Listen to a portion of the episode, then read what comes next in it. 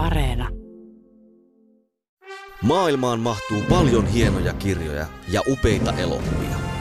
Mutta monestako hienosta kirjasta on onnistuttu tekemään upea elokuva? Kirja versus leffa esittelee joka viikko teoksen, jonka leffaversio vetää vertoja alkuperäisteokselle. Yle Puhe. Kirja versus leffa. Toimittajana Jarmo Laitareva.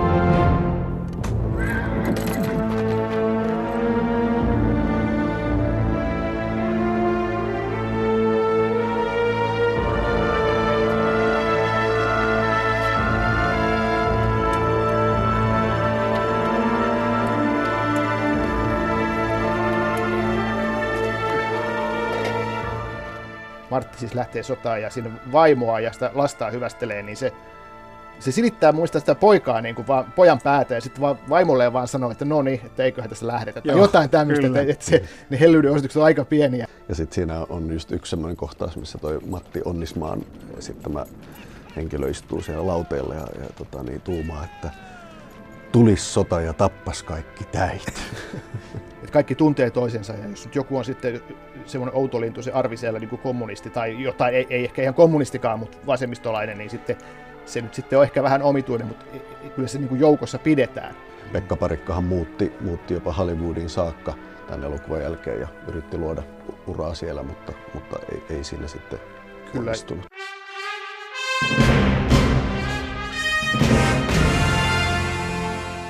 Antti Tuuren teos Talvisota ilmestyi vuonna 1984. Kirja on itsenäinen teos, mutta on osa Tuurin suosittua ja filmatisoituakin Pohjanmaa-sarjaa. Elokuvaksi talvisodan sovitti Pekka Parikka viisi vuotta kirjan ilmestymisen jälkeen. Antti Tuurin ja Pekka Parikan talvisota-teoksista kanssani keskustelevat episodilehden toimituspäällikkö Jussi Huhtala ja kulttuuriviedin suunnittelija Otto Suuronen Suomen elokuvasäätiöstä. Tämä on Kirja VS Leffa, ohjelma tarinoiden, myös rintamatarinoiden ystäville.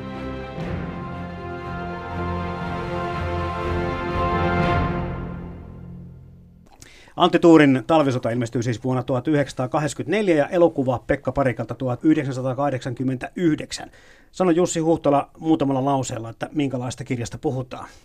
No, tässä puhutaan rivimiehen näkökulmasta kerrotusta tarinasta, millaista oli olla talvisodassa niin kuin suurin piirtein ensimmäisestä päivästä loppuun saakka. Ja kertomus on nimenomaan niin kuin yhden henkilön näkökulmasta kerrottu. Tässä kirjassahan ei ole dialogia eikä mitään, vaan tämä on ikään kuin yhden miehen monologi siitä, millaista oli olla talvisodassa. Ja kyseessä on tämmöinen eteläpohjalainen mies, joka taisteli tällaisessa joukko-osastossa, mikä, mikä koostui täysin pohjalaisista miehistä.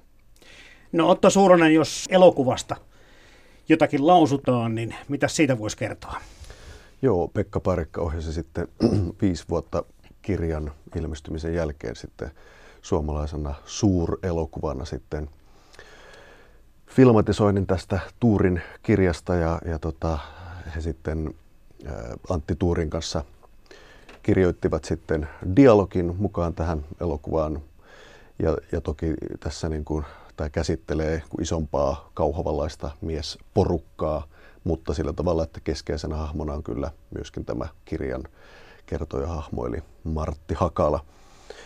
Ja, ja tota, sillä tavalla, että jos, jos kirja on vähän semmoinen jopa niin kuin lakonisuudessaan aika niin kuin sotapäiväkirjamainen, niin sitten tämä Parikan elokuva ampuu valkokankaalle sitten – sodan infernaalisen liekkipätsin ihmisten veriset kappaleet ja luotien synkän laulun.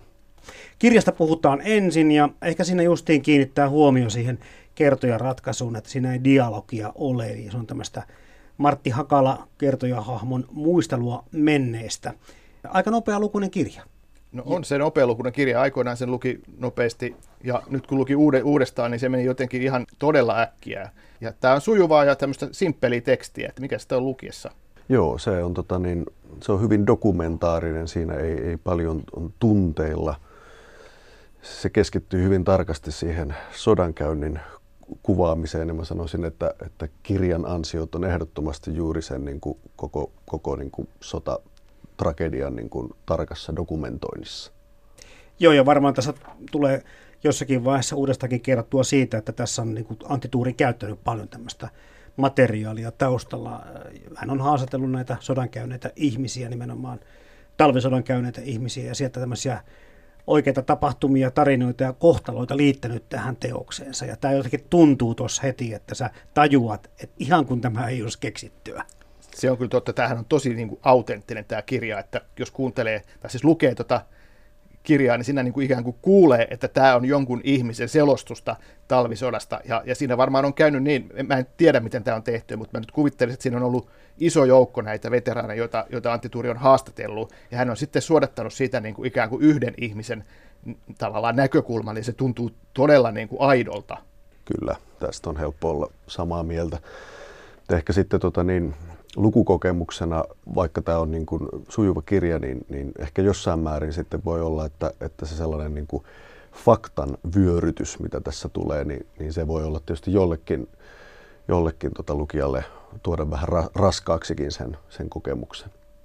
Joo, ja sitten kun miettii siitä, että mistä kirja alkaa ja mihin kirja loppuu, niin se on se oikeastaan liikkeelle kantalle panosta alkaa ja sodan viimeisen päivään loppuu, niin emme ehkä voi välttää vertailemasta tuntemattomaan sotilaaseen tätä, näitä teoksia, kirja ja elokuvaa, niin siinä on kuitenkin aika paljon semmoista dialogia ja vähän tämmöistä niin kuin kevyempääkin sotajermuilua välissä, mutta tämä, vaikka se on ilmavaa, helppoa luettavaa, mutta se paketti on kohtuullisen niin kuin raskas. Niin, joo, ja sitten jos vertaa nyt siihen tuntemattomaan sotilaaseen, niin, niin äh, siinähän on paljon enemmän tietysti sen dialogin lisäksi niin kaikenlaista kuvailua ja ja, tota, ja sitten sitä myöskin tietysti jatkosotaan helpo, helposti liitettävissä enemmän olevaa niin kuin sodanjohdon kritiikkiä ja muuta. Että.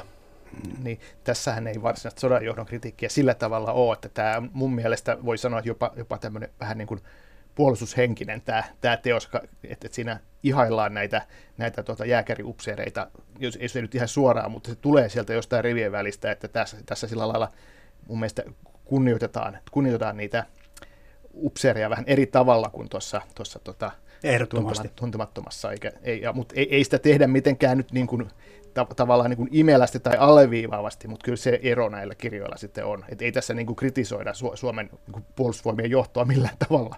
Se on muutama ei niin pidetty upseerihahmo mukana, mutta pääasiassa kuitenkin tuntuu, että kaikki puhaltaa samaa hiileen. Hmm. Kyllä. Joo, ja sitä, sitä tietysti korostaa se, että, että kun ollaan niin kuin seurataan joukon kollektiivista kokemusta, jotka on niin kuin samalta paikkakunnalta tai samalta alueelta, niin, niin sekin lisää sitä sellaista niin kuin, tavallaan yhteisöllisyyttä tässä teoksessa. Niin. Siellä joitakin ankaria upseereja on, ja se on sitten tämä Ville Virtasen esittämä Vändrikki, joka on vähän tämmöinen simputtaja, ja on semmoinen selvästi tällainen sotaleffan ikävä, ikävä nuori upseeri, mutta hänkin sitten vähän niin kuin pehmenee lopussa, ja, ja hymyilee sitten, ja tajuaa, että, että olihan tämä Hakalan simputtaminen nyt niin kuin vähän tyhmää, ja se annetaan katsojalle ymmärtää siinä elokuvassa, että, että hänkin niin kuin tajusi, että simputtamisella tämä homma ei, niin kuin, tätä sotaa ei voiteta. Jos Paavan perään saisit siellä katsotuksen. Kyllä mä yritän. Jos siellä kukaan toisensa perään kerkkiä katsomaan. En tässä tiedä, mitä tässä nyt tuloa. Päästävät pois. Sen niissä neuvottelussa pääsee sopimukseen. Siinä kiinnittää muutama asiaan. Ensinnäkin tuo dokumentaarinen tyyli, mistä puhuttiinkin jo huomiota, mutta sitten toi miehistön rentous ja jollakin tavalla itsevarmuus ja muuten, niin se tulee niin kuin kiinnostavalla tavalla myöskin esille sieltä, että äijät on niin kuin selvästikin lähtenyt tai lähtiessä jo tienneet, että miten tähän hommaan pitää suhtautua. Että siellä ei paljon tämmöistä, just kritiikin lisäksi ei, ei rintaman karkuruutta tai periksi antaminen, ei tämmöistä tuota niin kuuloonkaan. Liittyykö tämä siihen talvisodan henkeen vai vähän tähän pohjalaisuuteen, mitä kohta saat Jussi Huhtala meille lisää avata, mutta, mutta tähän niin kiinnitin myöskin huomiota, että rento itsevarmuus. Onhan siinä varmaan sekin, että talvisoda jatkoista luonteeltakin vähän erilaisia sotia, että siinä sitten oli just talvisodan henkeä ja ja jatkosotaa taas on sitten ehkä ollut vähän helpompikin kritisoida, mutta talvisodassa on jotain, kun se oli sillä tavalla niin kuin semmoinen sota, missä kaikki oli oikeasti samalla puolella. Niin ja kyllähän tässä tietysti tämän niin talvisota-romaanin äh, tulkinnassa niin, niin juuri se, että, että nämä on niin kuin pohjalaisia, niin se sisällissodan, miten sisällissodasta puhutaan, niin siellä on se niin kuin vapaussota-retoriikka, jolloin, tota niin, jolloin siinä on selkeästi yksi yhteinen päämäärä, yksi yhteinen vihollinen. Mutta nyt kun mennään siihen elokuvaan Pekka Parikan leffaan 1989, niin, niin oliko niin, että sekin taisi olla ensimmäinen elokuva, mikä tehtiin pelkästään talvisodan kuvaus? Vai Joo, se, se, no, sitä ennen suomalaisen elokuvahistoriassa on, on ollut tosiaan hyvin vähän niin kuin varsinaisesti talvisodan rintamalle sijoittuvia elokuvia. Että oikeastaan voi sanoa näin, että Akseli ja Elina elokuvassa Edwin Laineen Pohjan tähti filmatisoinnin kakkososassa, niin siinähän on näitä talvisotaan sijoittuvia jaksoja, mutta ne on lopulta hyvin lyhyitä siinä, siinä teoksen kokonaiskestossa. Että, ja sitten Ville Salminen teki tämän hienon evakko-elokuvan, mutta sehän sitten taas kertoi toisenlaista tarinaa, että, että sikäli talvisota oli kyllä ensimmäinen lajissaan. Nimenomaan sodan kuvauksena. Niin.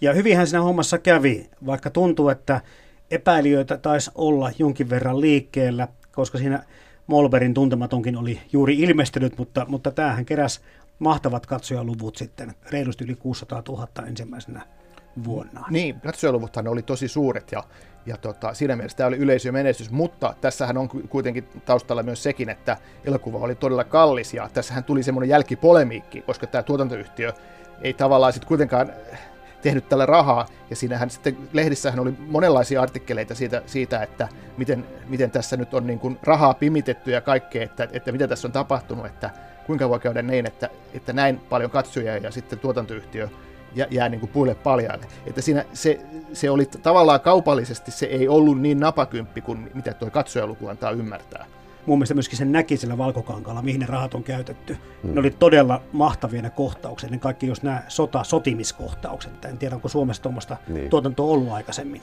Talvisota-elokuva varmasti toi niin kuin suomalaisen elokuvan niin kuin pyrotekniikan ihan eri tavalla kuin mitä, mitä oli aikaisemmin nähty ja koettu.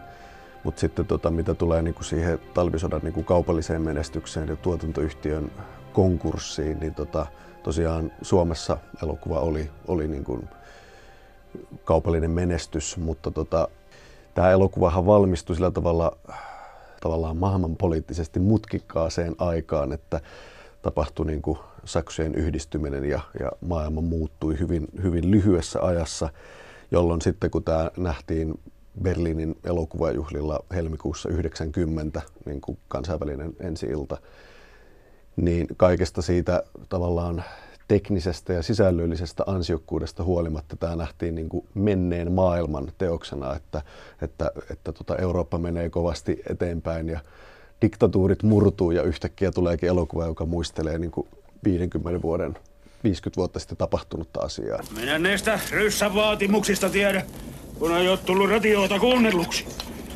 Mutta niinhän se luutnantti sanoo, jotta maata ne on meiltä vailla. Puoli pitäjää kannakselta ja saaria päällä. Ja Hankoniemi. Eihän nyt ihan mahdoton. Toi on kyllä ihan totta, mutta siinä on myös se, että tämä elokuva myös oli semmoinen, että se ei välttämättä kiinnosta ulko, ulkomaista yleisöä, että oli se sitten se maailmantilanne mikä tahansa.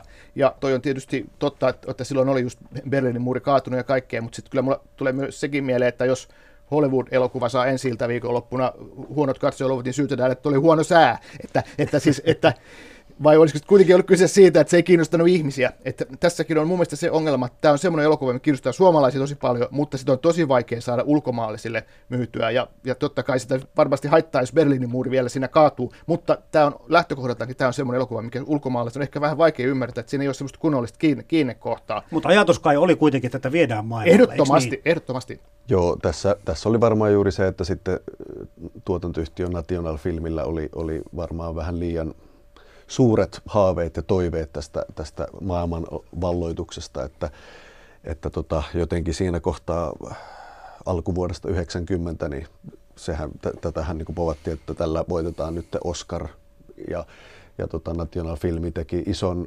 Oscar-kampanjan ja ylipäänsä se tavallaan se maailman valloituspuoli meni sitten lopulta niin pieleen, että mä luulen, että se oli se pääsyy siihen, että tuotantoyhtiö meni, meni konkurssiin sitten. Mm. Pekka Parikkahan muutti, muutti jopa Hollywoodiin saakka tämän elokuvan jälkeen ja yritti luoda uraa siellä, mutta, mutta ei, ei siinä sitten Kyllä, kyllä mäkin muistan Pekka Parikan jonkun haastattelun näin, missä hän puhui tästä Hollywood-urasta, että hänelle tarjottiin jopa jotain Tartsan elokuvaa, mikä, mitä hän oli esimerkiksi niin kuin tekemässä ja oli värvätty ohjaajaksi, mutta tämäkin oli tämmöinen projekti, mikä ei koskaan toteutunut. Että jos olisi ollut toisenlainen rinnakkainen todellisuus, niin Pekka Parikka olisi ohjannut Tarzan-elokuvan Hollywoodissa. Mutta, mutta että se ei sitten niin kuin Hollywoodissa usein käy, siellä uran käynnistäminen siellä on todella vaikeaa, vaikka olisi millainen niin kuin työnäyte takana.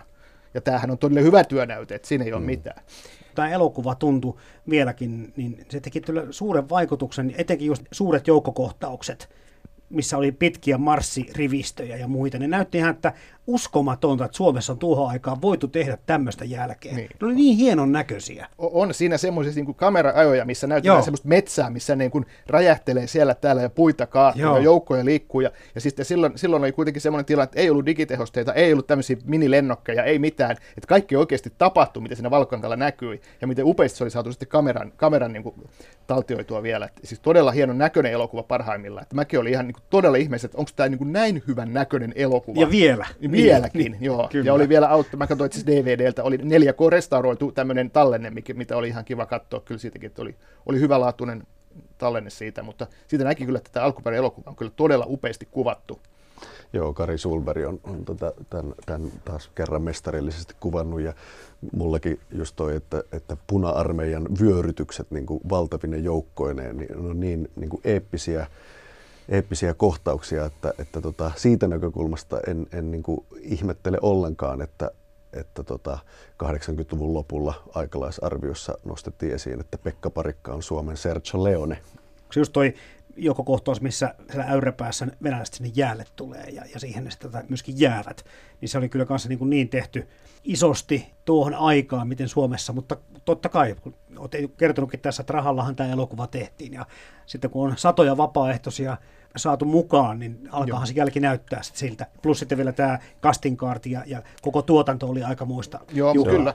Se on muuten mielenkiintoista, että, tota, että ilmeisesti siis talvi 1989 oli poikkeuksellisen leuto, että, tota, että oli todella aika mutkikasta ja kuvausolosuhteet, että pystyttäisiin niin kuin mahdollisimman autenttista pakkastalvea kuvaamaan. Näytti kyllä ihan Joo. toimivalta. Mi- mi- missä liian sitten kuvannut kaikki? Joo, siinähän oli se, näytti munkin mielestä kyllä siltä, että tuolla ei ole kyllä mitenkään erityisen kylmä, mm. mutta et siinähän oli kaikki käynyt niin, että ne, et tosiaan lunta ei ollut, sitä tuotiin kuorma-autoilla sitten sitä lunta sinne kuvauspaikalle ja, ja oli tämmöistä näin, että sitä, sitä tota, lunta piti niin kuin hommata jostain, kun oli, oli niin leuto talvi.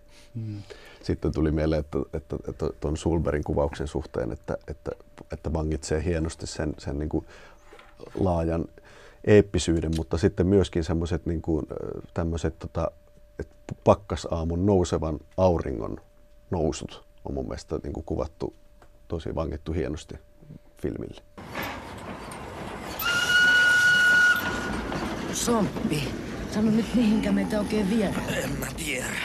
Ottaisit selvää aliupseerismies. Minä en tiedä muuta kuin, mutta etelähän päin juna Seinäjoelta lähti. Ei kukaan koko junasta tiedä, mihinkä meitä viedä. Kiinnitin huomiota tässä elokuvassa ihan alusta asti, niin tota, siinä missä monta kertaa toivoisi jossakin tämmöisessä eeppisemmässä elokuvassa musiikin niin kuin olevan vähän hiljemmalla, mutta tässä se musiikki lähti tukemaan sitä elokuvaa niin kuin alusta lähtien tosi hyvin. Ja tämä sai myöskin parhaan elokuvan Jussi-palkinnon, mutta voitti myöskin parhaasta musiikista Jussi-palkinnon. Eli se musa on myöskin tähän onnistuttu tekemään mm. kyllä aivan mahtavalla tavalla se tekee vaikutuksia siinä heti alussa, Kyllä. kun musiikki tulee ensimmäisen kerran ja tulee just ensimmäisiä komeita kuvia, niin siinä niin kuin, että onpas tämä hyvä elokuva. Se on muuten mielenkiintoista se, se alkutekstijakso, niin se muistuttaa tosi paljon niin kuin Pekka Parikan vuotta aikaisemmin ilmestynyttä Pohjanmaa-elokuvan al- alkutekstijaksoa. Että molemmissa on just se, että kuvataan Pohjanmaata. Mutta samaa sarjaahan nämä kirjat Niin, kyllä, samaa ja, Hakala, ja sama, Hakala, Hakala sukusaagaa. Kyllä jos puhutaan tekijöistä lisää, tuossa on tullut tuo Kari Sulberi mainittuakin, että mahtavaa jälkeä kuvauspuolella, mutta kyllä toi, kyllä toi näyttelijäkaartikin, niin kyllä tuossa niin katsoo nimilistan läpi, niin ei tuossa kyllä heikkoa lenkkiä taas niin kuin löydy. Niin, mä luulen, että Tarille Mäkilä pääosassa oli varmaan aika helppo, helppo nakki, että koska tämä Pohjanmaa-elokuva oli tehty vuotta aikaisemmin, ja siinä, siinä hän tota, esitti tota, Erkki Hakalaa, ja, ja nyt hän esittää Erkki Hakalan isää, eli Martti Hakalaa, niin tavallaan se oli niin kuin ehkä, ehkä niin kuin löytyi aika läheltä sitten se pääosaesittäjä tähän elokuvaan. Joo, näissä just tuossa mainitussa Pohjanmaassa ja tässä, niin siinähän on tosi paljon samoja näyttelijöitä näissä kahdessa elokuvassa, Mut, mutta joo siis aivan erinomainen ensemble-kaarti kyllä. Että mun, mun ehkä omia, omia suosikkeja, niin kuin, tai, tai sanotaan niin, että omia tällaisia niin kuin hienouksia siinä elokuvassa on sit myöskin tämä, että, että tota, Marttia ja Paavoa esittää niin kuin oi, todellisen elämän veljekset, eli siis Taneli ja Konsta Mäkelä.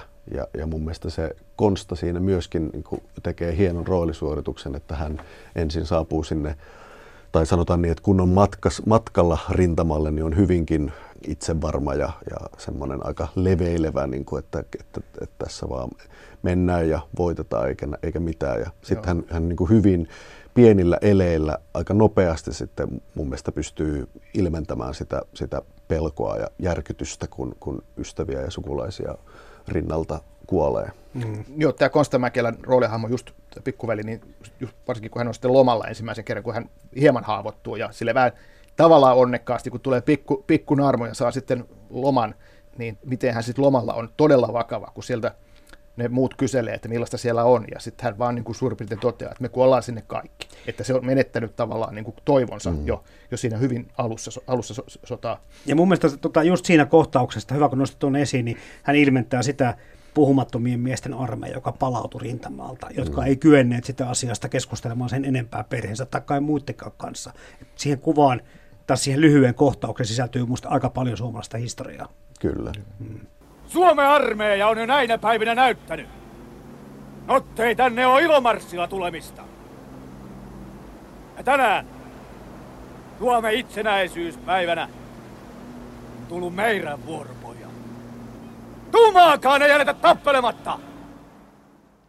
Nyt kun puhutaan siitä, että tätä oli kiva ruveta uusinta lukemaan ja uusinta katsomaan ja se yllätti monella tasolla, muistatteko niitä ensimmäisiä kertoja, että Oliko tuttu kirja teille entuudestaan ja miten tuttu se elokuva oli? Se mun piti jo aikaisemmin sanoa, että tämähän on mulle tota erittäin läheinen tämä sekä kirja että elokuva sen takia, koska mä itse eh, syntyisin Kauhavalta, eli just näiltä kulmilta, mistä nämä miehet lähtee sotaan. Ja, ja itse asiassa mun oma, oma kotitalo Kauhavalla, niin se on ihan parin kolmen kilometrin päässä siitä talosta, mistä nämä Hakalan velikset on kotosia, missä, ihan, siellä on, missä on kuvattu myös nämä molemmat elokuvat, Pohjanmaa ja Talvisota, ja siis Talvisodan nämä ikään kuin kotirintamajakso. Siinä mielessä tämä on mulle hyvinkin läheinen tämä sekä kirja että elokuva, että, että tämä kertoo, tämä sijoittuu tavallaan mun lapsuuden maisemiin. Kun sä oot sieltä kotoisin niiltä huudeilta, niin, niin myöskin tota, jos sinä sanot, että se on uskottavaa, niin silloin on pakko uskoa, että se on. Joo, kyllä.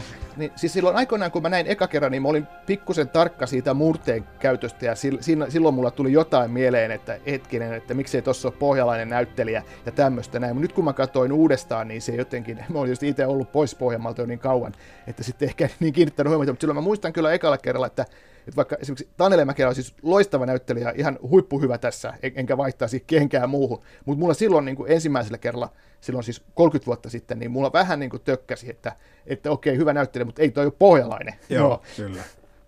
Mutta sitten siellä taas on näitä pohjalaisia näyttelijöitä, jotka sitten on, on niin kuin tosi hyviä, joilla sitten, tai sitten muuten on pohjalaiset juuret. Esimerkiksi Esko Salminen, mä en, mä en tiedä mikä suku yhteys, hänellä on pohjalaisuuteen, ilmeisesti isoäiti tai joku on Pohjanmaalta, mutta hänellä on se nuotti niin kuin aivan täydellinen, kun se sanoo Totta. siinä jossain puheessa, että me ei sotaa taharota, niin se tulee niin semmoisella pohjalaisella nuotilla, että se on todella aitoa.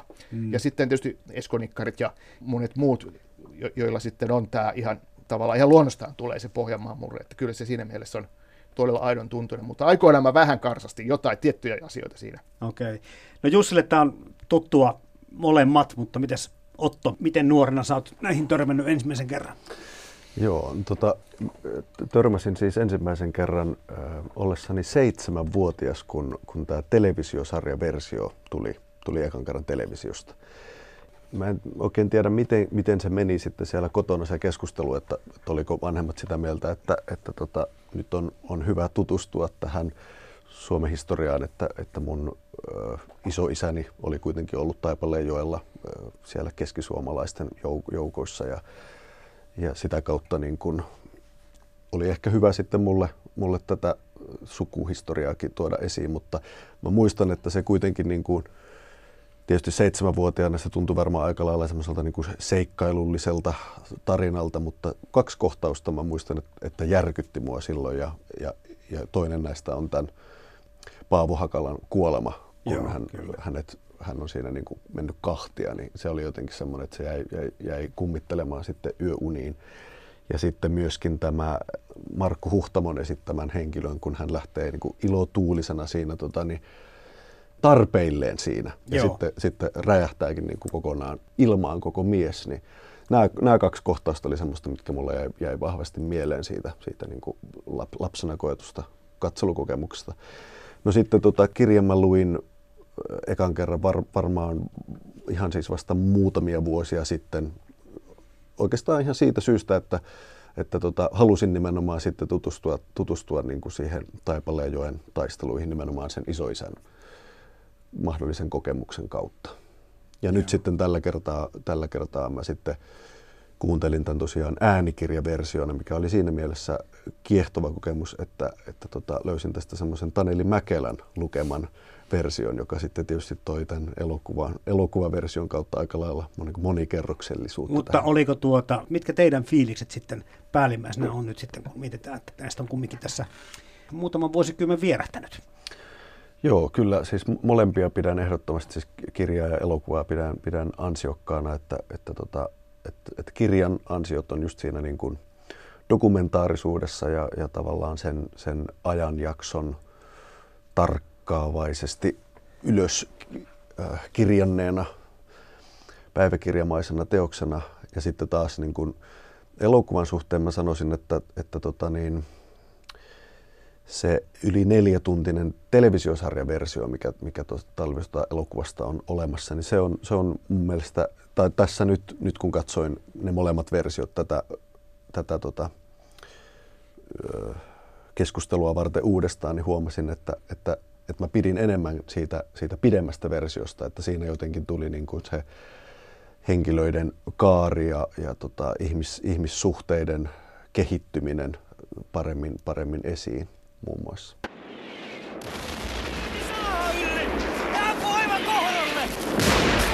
Ujeltavat menee aina ohi, kun tulee kohdalle se vaan hönkäsy. Sitten tuli mieleen tuosta, että kun tässäkin ö, niin kuin keskeiset hahmot niin kuin hiljalleen, moni heistä niin kuin kuolee luotiin tai granaattiin tai kuka mihinkin, niin joskushan saattaa olla, että sotaelokuvissa tavallaan alkaa tulla semmoinen niin turtuminen siihen, että no nyt, kuoli tuo ja kuoli tuo, että se jotenkin niihin ei sit jaksa enää lähteä niin kuin tunteella mukaan. Mutta tässä jotenkin mun mielestä ansiokkaasti niin se, se kyllä niin kuin satuttaa se ihmisten kohtalot. Niihin luodaan tuossa elokuvan niin kuin alkumetrillä jo niin hyvä suhde, että niistä kaikista kyllä välittää. Niistä välittää. Ja se on mun mielestä tosi kiinnostava suhde, mistä, missä kirjassa puhutaan tosi vähän, on tämä Vilho Erkkilä, eli siis tämä niin kuin, joka on ikään kuin ehkä heidän niin kuin velipuoli, eli koska, koska tota, sitä ei niin kuin tiedetä, mutta että se on tämän näiden isän niin kuin Pialle Kyllä. tekemä, tekemä poika, että se on niin kuin ikään kuin he, heidän veli tämä, tämä, tämä, tämä Vilho, joka on Heikki Paavilaisen esittämä, niin hänen roolihan on minusta kiinnostava, koska sitä kirjassa hänestä puhutaan vähän, mutta sitten siinä tulee tämä tämmöinen kohtaus, missä hän menettää niin kuin tavallaan, Hermo, hän saa tämmöisen niin kuin kohtauksen, missä hän niin kuin hajoaa Kyllä. henkisesti ja, ja pakeneekin sieltä niin kuin rintamalta ja sitten tulee ihan vapisevana takaisin. Ja, ja, ja, ja tota, se, on, se on mun mielestä mielenkiintoinen juttu, että häntäkään ei mitenkään niin kuin tuomita. Siinä niin kuin puhutaan, että no, että joo, ei, ei me nyt sotaoikeuteen häntä laiteta, että tota, yritetään nyt keksiä jotain, sanoo se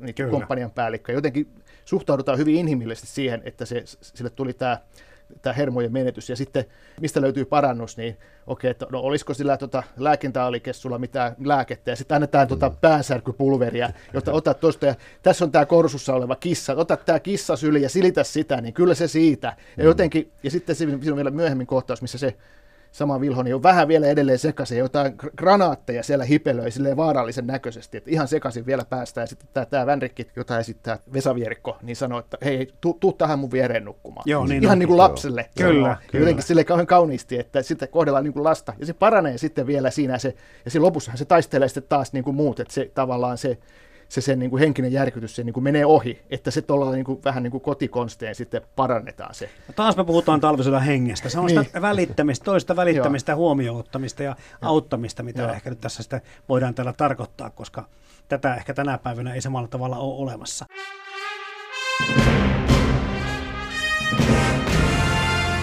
Antti Tuurin ja Pekka Parikan talvisota-teoksista kanssani keskustelevat episodilehden toimituspäällikkö Jussi Huhtala ja kulttuuriviedin suunnittelija Otto Suuronen Suomen elokuvasäätiöstä.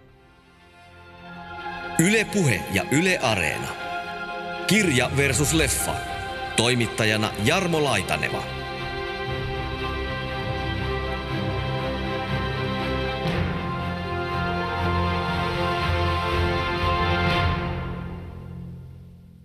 Tapahtumathan seuraa ja paikat aika lailla ja tyypit, kirjan tapahtumia ja henkilöhahmoja.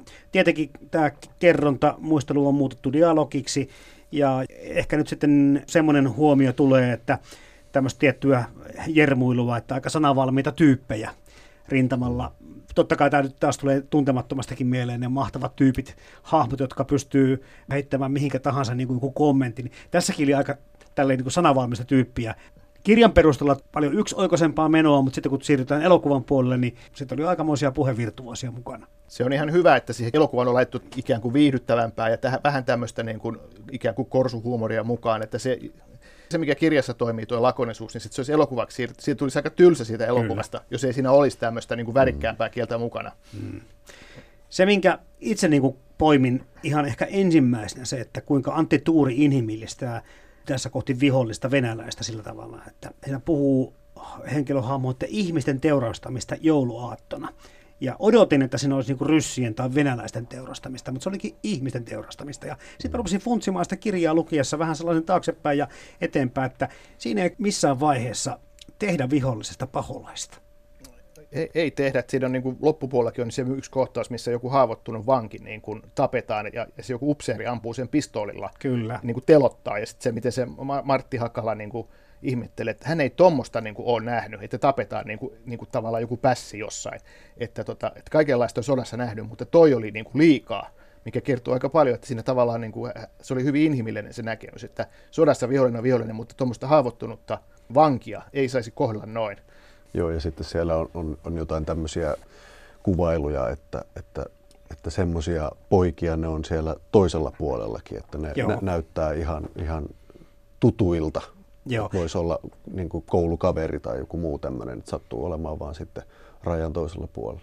Sitten tässä annetaan monessa kohti selviää se, että, että siellä valtiopäämiehet yrittää päästä sopuun, mutta eivät pääse. Eli meidän kohtaloksi jää vaan tämä sotiminen, kun emme muuta voi. Eli tämä suhtautuu mun mielestä jotenkin tosi hienolla ja tämmöisellä ihmisarvoisella tavalla tähän kokonaisuuteen. Sitten toinen asia, mihin kiinnitin hyvin huomiota, oli, että nämä huhut lähtee niin liikkeelle ja hevosmiehen tietotoimistosta lähtee ne jutut liikkeelle. Ja... Joo, ja varsinkin siinä, ehkä siinä sodan alkupuolella, niin, niin tuntuu, että siihen tulee semmoista niin, kuin, niin sanottua Lapin lisää vielä hyvin Joo. helposti. Joo. Niin, niin, onko se tämä ylinen vai mikä se oli yksi, joka ylisen poika, että se oli niin kuin puukolla tappanut 30 ryssää heti ensimmäisenä päivänä. Joo, kyllä, kyllä. Näin. Joo, ja Var, tämä... Varma tieto, sanoi se isäntä sitten siellä kotona. Miksi epäillä, kun varmaa tietoa kerrotaan. Joo, jo. tota, sitten tämä Turkki ja Unkari, se olisi tulossa apuun, ja, ja tota, eiköhän, eiköhän tota, veli venäläinen lopeta heti sotimiseen, kun Unkari sieltä tänne lähtee, että ihan kaikenlaisia juttuja. Että, mutta ymmärrän myöskin sen, että, että ihmisten pitää psyykata mm. itseään ja toisiaan sitten tämmöisissä tiukoissa paikoissa. Mutta meidän Matti olisi ensimmäisenä päivänä tappanut 30 ryssää. Puuko? En mä kyllä kuullut mitään. No sehän on kumma. Mitä ne mulle tällaisia olisi puhuneet, jos asia ei olisi varma? Sitä minä en tiedä tuossa alussa jo vähän vinkkasinkin Jussi Huhtala siihen suuntaan, että kun olet sieltä päin kotoisin, miten tämmöinen kauhavalaisuus tai, tai tuota pohjamaallinen luonteenlaatu, niin Ottokin vinkkasi, että ei siinä paljon niin suurimpia tuntemuksia, että se on vasta pelkkää kerrontaa, mutta, mutta miten hyvin tämä teidän mielestä tuota kirja ja elokuva sitä pohjalaista luonnetta esittää? Ky- kyllä se mun mielestä esittää niin kuin tosi hyvin, että, että tavallaan se, että – että se on siellä jossain rivien välissä se kaikki tota, tota niin kuin, niin kuin välittäminen ja tragedia. Ja sitten se mun mielestä esimerkiksi vaikka se Paavon kuolinkohtaus, missä ei niin kuin elokuvassa edes sanota oikein mitään, että se menee vaan poimimaan niitä ruumiin palasia ja, se, ja sitten ja sitten kotona, mitä sille äidille, äidille kerrotaan siitä, että kun se mm. äiti oli huolissaan, että miten sille kävi, että joutuu kitumaan ja sanoi vaan, että ei, että, että tota, luoti tuli sydämeen, vai miten se sanoi kuitenkin, että yksi luoti ja siihen se kuoli. Ja sitten tavallaan se, että mitä jätetään sanomatta, niin sekin tavallaan jotenkin kyllä tuossa niin välittyy. Siellä on rivien välissä paljon ja se niin kuin on saatu näkymään. Joo, ja ihmisten väliset katseet, että se mitä, että, että jotain jää sanomatta, mutta se välittyy usein niin kuin katseen Kyllä. silmien kautta. Kyllä, että siinä korostetaan jotenkin, että tunteita ei näytetä, kun lähtee sotaan. Että, että muista, oliko se ihan niin, mutta siinä elokuvan alussakin, kun se Martti siis lähtee sotaan ja siinä vaimoa ja sitä lastaa hyvästelee, niin se, se silittää muista sitä poikaa niin kuin vaan pojan päätä ja sitten vaan vaimolle vaan sanoo, että no niin, että eiköhän tässä lähdetä. Joo, jotain tämmöistä, että, että se, ne hellyyden osoitukset on aika pieniä, että, että okei, että pojan päätä voi silittää ja se on siinä. Joo, joo. Niin mä mietin just sitä, että kun tässä on tavallaan aika vahva tämä ei puhuta eikä pussata tyyppinen ajattelumalli. Niin mielestäni sille on niinku juuri, juuri niinku hieno vastapuoli just se kohtaus, missä, mistä, minkä Jussi tuossa kertoi, se, että, että tota Vesa Vierikon esittämä henkilö ottaa, ottaa tämän Vilhon, eli siis Heikki Paavilaisen sinne niin kuin kainaloonsa tai vierelle nukkumaan, niin, niin sitten semmoinen herkkyyden saaminen myöskin tuohon el- elokuvaan läsnä, niin se, se on taidokasta. Kyllä, ja sitten siinä on monia mun mielestä niin liikuttavia kohtia. Esimerkiksi se, että kun ne viettää joulua tai, ei, tai tulee joulu ja sitten haluaisi, että okei, mites, että, no, että ei ole semmoista, että ei olisi joulukirkossa ollut koskaan. Kyllä. Niin sitten, että, ne, että ne menee pyytää, että siellä on joku naapurikomppani, jossa on joku tota, pappi Vänrikkinen, ja menee siltä, että voisiko se niin kuin lukea jouluevankeliumin. Niin onhan se niin kuin aika koskettava juttu.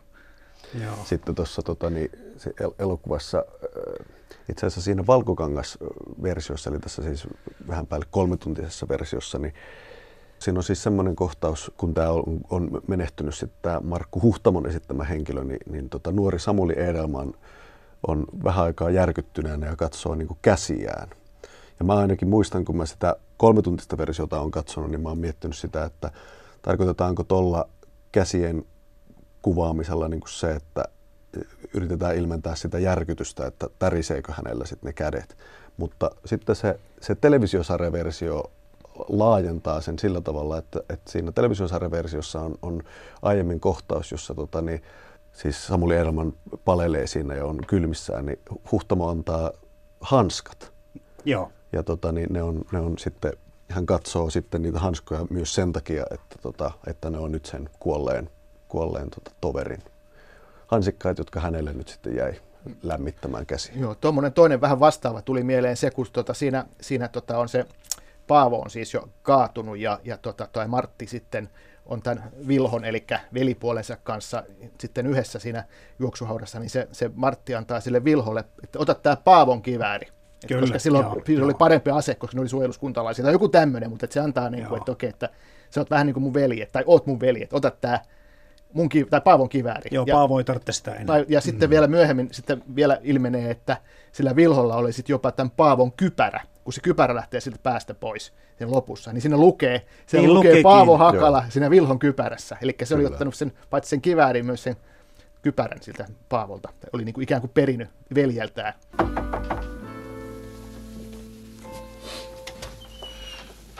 Päivää. Häirittenkö mä pahoa? No ei mitään, ei yhtään.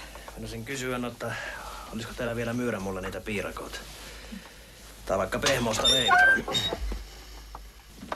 Täällä on taittu jo piirakat jakaa. Ei uottele, minä hakasen.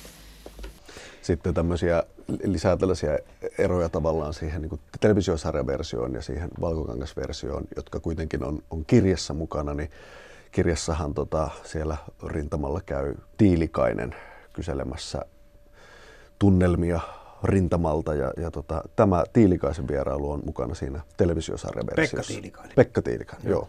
Ja tota, sitten myöskin nämä tämmöiset sotilaiden niin kuin, semmoinen niin likaisuus, täit ja luteet ja se semmoinen niin peseytymisen tarve, saunominen, niin niitä kohtauksia on kanssa siinä televisiosarjaversiossa vähän enemmän. No mä vähän kaipasin tuohon niitä tuohon, tuohon kolmetuntiseen, koska hyvin paljon luteita ja täitä kuvataan kirjassa, kyllä. mutta tässä elokuvassa niitä ei kovin näe. Ei joo. niitä näe, mutta kyllä siinä elokuvaversiossa kyllä saunassa käydään parikin kertaa. No käydään, joo, joo, joo, mutta se ei korostu siinä. Että... Ei, ei, siinä, siinä mm. vaan kerrotaan, että käydään saunassa, mutta se, se tosiaan se kutiaminen ja rauhiminen ja ne luteet, niin ehkä en tiedä, onko se sitten vaikea elokuvalistaa vai mikä siinä on, mutta kuitenkin, että se, se tosiaan, sitä, niistä puhutaan paljon tuossa kirjassa. Ja sitten siinä on just yksi semmoinen kohtaus, missä toi Matti Onnismaan esittämä henkilö istuu siellä lauteella ja, ja tota, niin, tuumaa, että tulisi sota ja tappas kaikki täit. joo, no semmoinen sentään on, joo. joo. Tota, mistä se muuten johtuu? Tässäkin elokuvassa kiinnittää samaan huomiota kuin tuntemattomassa, että, että lähes kaikissa sota-elokuvissa tuntuu, ainakin suomalaisissa, niin elokuvan näyttelijät tuntuu olevan selkeästi vanhempia kuin oikeasti sotilaat rintamalla tuohon aikaan ovat olleet. Niin, mä luulen, että se on ihan käytännön juttu, että jos ruvetaan tekemään iso e- elokuvaa, pitää saada tunnettuja nimiä, niin ei, ei voi 10-20-vuotiaasta näyttelijää ei vaan niin kuin, tavallaan löydy, että se, se on sitten niin kuin käytännön sanelema seikka. Ja sitten ehkä siinä on sitten varmaan sekin, että ajatellaan, että no ei se haittaa, koska sota tavallaan vähän niin kuin vanhentaa ihmistä. Että jos siinä onkin 30-vuotias mies pääosassa, joka esittää 20-vuotiaasta, niin se ei sitten ehkä haittaa. En tiedä, mutta mä luulen, että se on ihan käytännön asia. Niin, näin, näin mäkin olen sitä miettinyt. Molberin tuntematon sotilas on siinä vähän poikkeuksellinen, että siinä on, on niin kuin raadollisemmin nuorempia, selkeästi nuorempia nä- näyttelijöitä, jotka toki ei olleet siinä vaiheessa ammattilaisnäyttelijöitä edes niin mukana. Mutta onhan tässä toisaalta, tässä, jos talvisodan tätä näyttelijäkaartia ajattelen, niin onhan tässä aika, aika laaja kuitenkin tämä, mm-hmm. tämä niin kuin ikäkaarti, että Esko Nikkari on siellä, siellä vanhimmassa päässä ja sitten, sitten nuori Samuli Edelman siellä nuorimmassa Joo. päässä. Että. Siinä on Samuli Edelman, Edelmanista hyvä kohtaus, kun siinä just kerrotaan, tai viitataan siihen, miten nuori se on ja, ja miten traagista se tavallaan on, kun se jossain se linja-autossa kysyy se Samuli Edelmanin roolihahmo, että hei, että antakaa tupakkaa, niin sille sanotaan, että sä oot liian nuori polttelemaan. ei ole liian nuori lähtemään sotaan, että se on niinku hullu, mm. hullua. Otas kaveri rööppö. Minä ei juo ollenkaan viinaa. Mikäs mies se semmonen on? ei mikään. No pakko ottaa, kun Taipalejoen sankarit tarjoaa. Taipalejoen sankarit? On kaikki kuollut. Tässä jo puhuttiinkin aikaisemmin siitä, Jussi Huhtala ja Otto Suurinen tuosta talvisodan hengestä. Nyt se on vähän semmoinen tänä päivänä, kun puhutaan talvisodan hengestä, niin se, se aiheuttaa semmoisia, niin että ei nyt enää reaktioita. Että eikö tämä ole niin vanha juttu ja mennyt jo ja ei, ei tätä tähän yhteyteen kannata liittää ja, ja on jopa semmoisia niin kriittisiä sävyjä siitä, että, että se on täysin niin kuin keksittyä. Nyt kun tätä kirjaa lukee ja tätä elokuvaa katsoo, niin mä sen hengen kyllä löydän tosi monesta kohti. Mutta kertokaa mulle, mitä tarkoittaa se talvisodan ihme. Niin, kai se on ihan selkeästi se, että tuli, tuli monta kertaa isompi vastustaja ja sitten pystyttiin torjumaan tämä hyökkäys. Ja se, sehän se ihme siinä oli, että miten se sanotaan, yksi suomalainen vastaan kymmentä ryssää. Että siinähän se, näinhän se menee, niin. me, menee että, että, että tota, oli ihme, että tota, Suomea ei, ei vallotettu silloin. Kyllä se näin on. Niin, mä, mä sanoisin tuohon sen, mikä on, on, on tota, aina hyvä muistaa, kun, kun tota, tätä talvisodan ihmettäkin ja, ja niin kuin kontekstualisoidaan niin kuin mihin tahansa, mitä niin kuin kummallisimpiin paikkoihin ja, ja hyvinkin semmoisessa niin epämiellyttäviin nationalistisiin ajatuksiin myöskin, niin mun mielestä siinä talvisodan ihmeessä on aina hyvä muistaa se, että että siinä oli 20 vuoden takana niin kuin raaka, hirvittävä verinäytelmä nimeltä sisällissota. Mm-hmm. Ja se, että tota, niin, myöskin ne kaikki tota, niin 20 vuotta aikaisemmin kärsineet, elossa selvinneet punaiset sitten ottivat aseen ja kokivat isänmaan puolustamisen arvoiseksi, niin siinä on se niin kuin ihme, että, että tota, niin löytyi se yhteinen solidaarinen henki se yhtenäisti meitä. Totta kai jatkosodallakin on, mutta sillä on taas erilaisia traumaattisia merkityksiä sen keston ja kanssa tuota menetysten vuoksi, mutta talvisota oli kai sitten tosiaan tämmöinen, sillä oli niin ratkaiseva merkitys sille, että minkälainen kansakunta ja yhtenäinen meistä muodostui.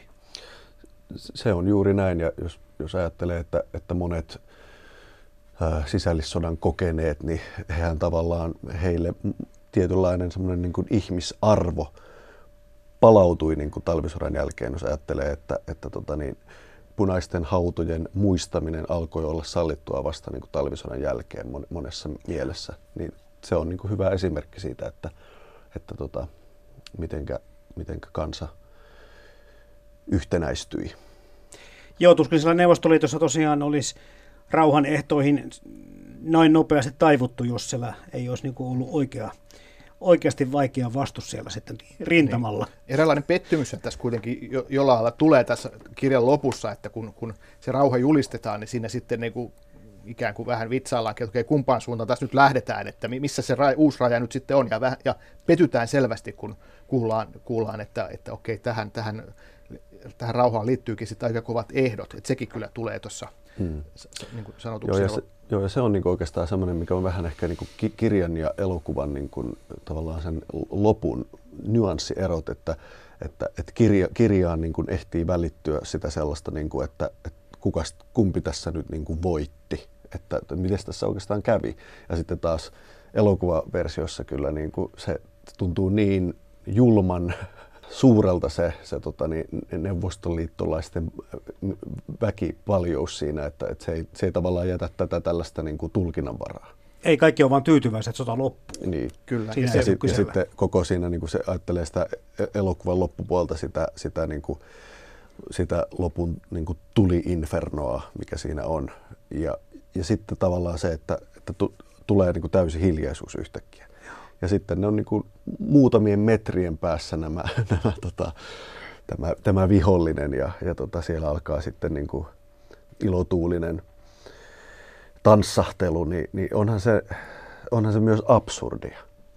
On se jo, se on hyvä kohtaus just lopussa, miten se näytetään, kun se rauha tulee, niin se tota, Taneli Mäkelä roolihahmo on täysin ilmeetön ja väsynyt ja se, se on niin kuin pysähtynyt ilme, ilme kasvoille. Ja sitten venäläiset joukot, ne niin kuin hurraa ja hyppii niin kuin, ja ne riemuitsee siitä, että Niillä oli voimia vielä siihen. Niin, ne riemuitsee mm. että sota on ohi, mutta sitten se Tanelemäki silloin niin kuin, tavallaan semmoinen tyhjä katse. Ei vissiin sattunut kovin pahaa. Ei ainakaan tunnu. En mä tiedä. Suolet näkyy. Se on sokki sitten. No tästä on vähän puhuttukin tuosta ilmestymisajan kohdasta silloin, ja siinä oli tullut hiljattain se Rauni Molberin versio Tuntemattomasta. Miten näihin kahteen elokuvan, aika kumminkin erilaisia teoksia nämäkin keskenään ovat? No onhan ne erilaisia just siinä, miten sotaa kuvataan, että, että ensinnäkin se, se, se tota, visuaali, se Kari Sulbarin niin kuin, kamera, se on semmoinen kaunis ja eeppinen, ja sitten taas tuossa Molberin elokuvassa se kuvaustyyli on hy, hyvinkin semmoinen niin kuin raaka ja heiluvaa kameraa ja, ja, ja naturalismia, että nehän on niin kuin silleen visuaalisesti hyvin erinäköisiä elokuvia. Kyllä. Joo, hyvin, hyvin, hyvin erilaisia elokuvia ja tota, Molberin tuntematon sotilas sai sen noin puoli miljoonaa katsojaa ja Talvista pisti siitä huomattavasti paremmaksi. Enkä sinällään niin kuin ihmettelekään, koska, koska tota, niin, vaikka mun mielestä Molberin tuntematon sotilas onkin parempi elokuva, niin, niin se on kuitenkin äh, niin, niin kuin tinkimätön ja, ja rankka jo ihan siinä Esa Vuorisen kuvauksessa ja, ja siinä, että, että kuinka ne niin kuin nuoret – miehet heitetään, heitetään sinne niin kuin kuoleman kitaan. Ja, ja sitten taas tässä talvisodassa ei ole sillä tavalla, niin kuin, tässä ei ole niin kuin sisäisiä ristiriitoja eikä, eikä juuri siis sellaista niin kuin asenteiden kirjoa, mikä sitten taas tuntemattomassa sotilassa on. Joo. Tästä Tuuden romaanista ja, ja tota Parikan elokuvasta kun puhutaan, niin olen niin kuitenkin vaistanut sen, että tämä elokuva on saanut vähän enemmän tämmöistä klassisempaa arvostusta, kun puhutaan sit siitä, että mitkä jää teokset mitenkin elämään. Mikä mahtaa olla sitten syynä, että se Tuurin kirja ansiosta huolimatta niin ei jotenkin niin kuuluisa kuin tämä Parikan elokuvaversio? Niin se on varmaan se, mitä nyt jo puhuttiin, ainakin tietysti yksi syy, että tämä kirja on to- todella mielenkiintoinen ja toimiva ja hyvin tehty, niin siitä se, se on ehkä vähän liiankin lakoninen, että tuossa elokuvassa kuitenkin just on sitä huumoria ja siinä on on, on niin kuin värikkäitä persoonia ja, ja siinä on, se on monipuolisempi tavalla ja se on suuren yleisölle se niin kuin uppoaa tosi paljon helpommin varmaan kuin tämä kirja. Että, että siinä mielessä mä uskon, että ne syyt, syyt on siinä, että, että se on niin kuin ikään kuin värikkäämpi ja, ja, ja jotenkin niin kuin siinä mielessä monipuolisempi se te, niin kuin elokuva kuin kirja. Mä luulen kanssa, että, että se liittyy tuohon niin tunteiden kuvaamiseen, että, että elokuva tässä tapauksessa niin on niin paljon laajemmin ö, käsittelee niin kuin näitä tämän ajan kokeneiden ihmisten tuntemuksia ja, ja tota, että se, se on varmaan sitten yksi syy siihen, että, että elokuva on jollakin tavalla tunnetumpi kuin kirja. Tuurin teoset tietenkin ja Tuurin tuotanto on Suomessa tunnettua ja arvostettua. Ja mä oon jostakin lukenut, että Antti Tuuri on tasalaatuisin suomalainen kirjailija. En tiedä, pitääkö paikkaansa. Mites Kalle Päätalo? niin, joo.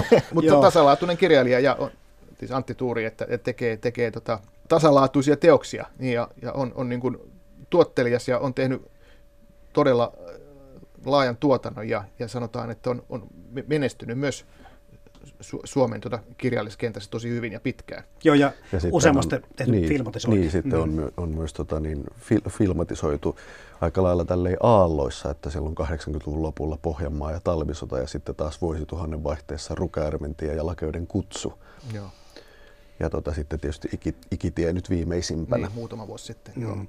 Ja sitten ilmeisesti Antti Tuuri on mukana tässä sitten Aku Luuhimien uudessa hankkeessa, missä on tarkoitus Lapin sotaa sitten kuvata. Ja Kyllä joo, ja se ei sitten ilmeisimmin nyt ei nyt perustu mihinkään Tuurin teokseen, vaan se on sitten, Mm. mitä nyt ennakkotietoja lu- luettiin, niin että se olisi niin kuin alkuperäiskäsikirjoitus. Meinaakohan ne nyt tänä päivänä sitten tulla tästä? Voi ne tullakin. Silloin tämä on meille viimeinen päivä tässä elämässä. Voi se vissiin. Sitäkin olla. muutama sana vielä Pekka Parikasta. Tässä jo Sergio Leoneen sitä verrattiin, mutta, tota, mutta minkälainen TV-elokuvia paljon ohjasi ja, ja teki kuunnelmia, käsikirjoituksia ja muuta, mutta minkälainen tekijä Pekka oli? Niin, Pekka oli tuottelijas, äh, aloitti uransa 1960-luvun alkupuolella ja, ja teki pääasiassa niin kuin television puolella uraa, uraa loi. Mutta oli myöskin siis Edwin Laineen täällä Pohjantähden alla, siis 60-luvun filmatisoinnissa niin kuin apulaisohjaajana mukana, mikä on ihan mielenkiintoinen tämmöinen detalji. Apulaisohjaajuudesta puheen ollen muuten, niin Veikko Aaltonen toimi siis apulaisohjaajana sekä talvisodassa että Molberin tuntemattomassa sotilaassa, että se on semmoinen Okei. yhdistävä tekijä näiden kahden teoksen ö, suhteen. Mutta tota, joo, sitten parikka Antti Tuurin kanssa hän alkoi tehdä töitä jo 80-luvun alussa jollakin tällaisella televisiotuotannolla. Mutta sitten hän tavallaan on vähän ehkä, ehkä surullistakin, että, että jos ajattelee, että parikka teki niin kuin Pohjanmaan ja Talvisodan, jotka on, on niin kuin ilmestymisvuosikymmenensä parhaimpia suomalaisia elokuvia, niin sitten se ura sen, niiden Hollywood-haaveiden myötä niin, niin sillä lailla hyytyi, että, että tota, parikkahan ei sitten valitettavasti enää tehnyt kuin yhden pitkän elokuvan Tienaisen sydämeen, joka, joka ei, ei, ei liiemmin kerännyt hurraa huutoja, ei yleisöltä eikä kriitikoilta, ja sitten parikka menehtyi jo vu- vuotta myöhemmin 97 äkilliseen sairauskohtaukseen, että se on sillä lailla ää, vähän niin kuin haikea se uran loppukaari. Mm. Mutta teokset elää tässä sekä Tuurin että Parikan. Ja, ja tota, nyt kun tätä, tosiaan tätä talvisotaa uudelleen katselin, niin, niin totesin, että tämä on täysin niin kuin kuranttia kamaa vielä. Mitäs uskalletaan sanoa tulevaisuudesta? Jääkö molemmat teokset meille tuota, ei pelkästään sotahistoriaa, vaan ihan niin kuin omina itsenäisinä teoksina historiaa? Kyllä Uskon. varmaan jää. Kyllä varmaan jää, että ainoastaan nyt kun katsoo talvista elokuvaa, niin siinä elokuvassa mua niin kuin yksi asia pikkasen nyt häiritsee, että siitä tavallaan puuttuu jonkinlainen, jonkinlainen ylimääräinen draaman kaari, että se draaman kaari on ainoastaan se talvisota alusta loppuun, että, että mä niin kuin nykypäivänä, niin mä en tiedä, että riittääkö, että sitä puuttuu ikään kuin joku, joku semmoinen toinen juoni tai jonkinlainen juoni, juonikuljetuksen väline. Esimerkiksi se tota, Ma- Martin ja pikkuveljen tarina tai joku, että, että siinä ei tavallaan ole semmoista mitään niin kuin, ikään kuin asiaa, mitä seurata, vaan siinä mennään niin kuin, ikään kuin sen talvisodan kalenterin mukaan. Että siitä, niin kuin, että siitä olisi tullut ehkä kiinnostavampi, jos vaikka se Paavon roolihahmo, esimerkiksi Paavon roolihahmo olisi pysynyt hengissä pitempään ja olisi tapahtunut jotain, miksi hänet, hänet niin kuin, vähän niin kuin laitettiin katsomaan hänen peräänsä ja tämmöistä näin, että, Mm. että siinä on, toi on se ainut puute, mikä saattaa niin kuin, pikkasen niin kuin, syödä sitä tulevaisuudessa. Rauha on tullut kello 11. Mutta sitten taas siinä oli hyvin tehty taas siihen kirjaan sitten se, että kun kertoja sitten siinä, eli tota, Martti Hakala kertoo tätä kirjaa ja tapahtumia, niin hän sitten toista pikkuveljestä Jussistakin mainitsi, että hän sitten kuoli jatkosodassa. Eli se niin kuin yhdistyy niin kuin tuleviin tapahtumiin Kyllä, ja, ja, se tulee vähän sellainen outokin olo lukijalle, että mitäs hittoa tässä nyt niin kuin kurkataan jo tulevaan, kun sitä, se on niin vahvasti kumminkin siinä, siinä hetkessä kiinni. Hmm. Joo. Joo, us, uskon kyllä vahvasti, että molemmat teokset löytävät lukijoita ja katsojia tulevinakin aikoina. Elokuvasta ehkä se, sen verran, että, että, tota, että siinähän on, on joitakin semmoisia ehkä kuvakerronnassa olevia juttuja, joista se, se niin kuin 80-luvun loppu sieltä vähän paistaa. Että, että mun mielestä esimerkiksi se alkutekstijakson ne leikkaukset siinä, kun tulee Taneli Mäkelä ja me nähdään sitten hänet sillä tavalla tulee niin kuin split screeninä nähdään se jotenkin niin kuin elokuvan myöhemmistä jaksoista otettu kuva hänestä, niin se ehkä niin kuin muistuttaa jossain määrin niin kuin sen aikaisia niin kuin televisiosarjan niin kuin kerrontarakenteita. Ja, ja, tota, ja sitten siellä on joitakin niitä semmoisia niin hidastuksia, jotka, jotka ehkä vähän, vähän pistää myöskin silmään. Osa niistä on tehty tietysti hienostikin, mutta, mutta tota, mutta ehkä tämä on toisaalta myös mun, mun oma ongelmani hidastuksiin. Yleensä mä en niistä, niistä välitä oikein missään. Et on Matrix-miehiä. mutta sitten tota, niin Juhatikan musiikkihan on siis hienoa, mutta siellä on joitakin semmoisia niin kohtia, joissa tota, niin, aavistuksen paistaa liikaa, että, että tota, niin, käytetään niin kuin syntetisaattorijousia. Niin se, se on niin kuin, siinä niin kuin se huomaa, että tämä on vuodelta 1989. Mutta, tota, mutta siis se elokuvan niin kuin kokonais, kokonais niin kuin vaikutusta ja, ja merkityksestä mun mielestä kertoo kuitenkin parhaiten se, että siis että Pekka Parikan talvisota tuntuu niin definitiiviseltä elokuvalta Suomen talvisodasta, että eipä sen jälkeen ole ollut niin kuin yrittäjiä tehdä mm. vastaavaa. Maailmaan mahtuu paljon hienoja kirjoja ja upeita elokuvia. Mutta monestako hienosta kirjasta on onnistuttu tekemään upea elokuva? Kirja versus leffa esittelee joka viikko teoksen, jonka leffaversio vetää vertoja alkuperäisteokselle. Yle Puhe. Kirja versus leffa. Toimittajana Jarmo Laitaneva.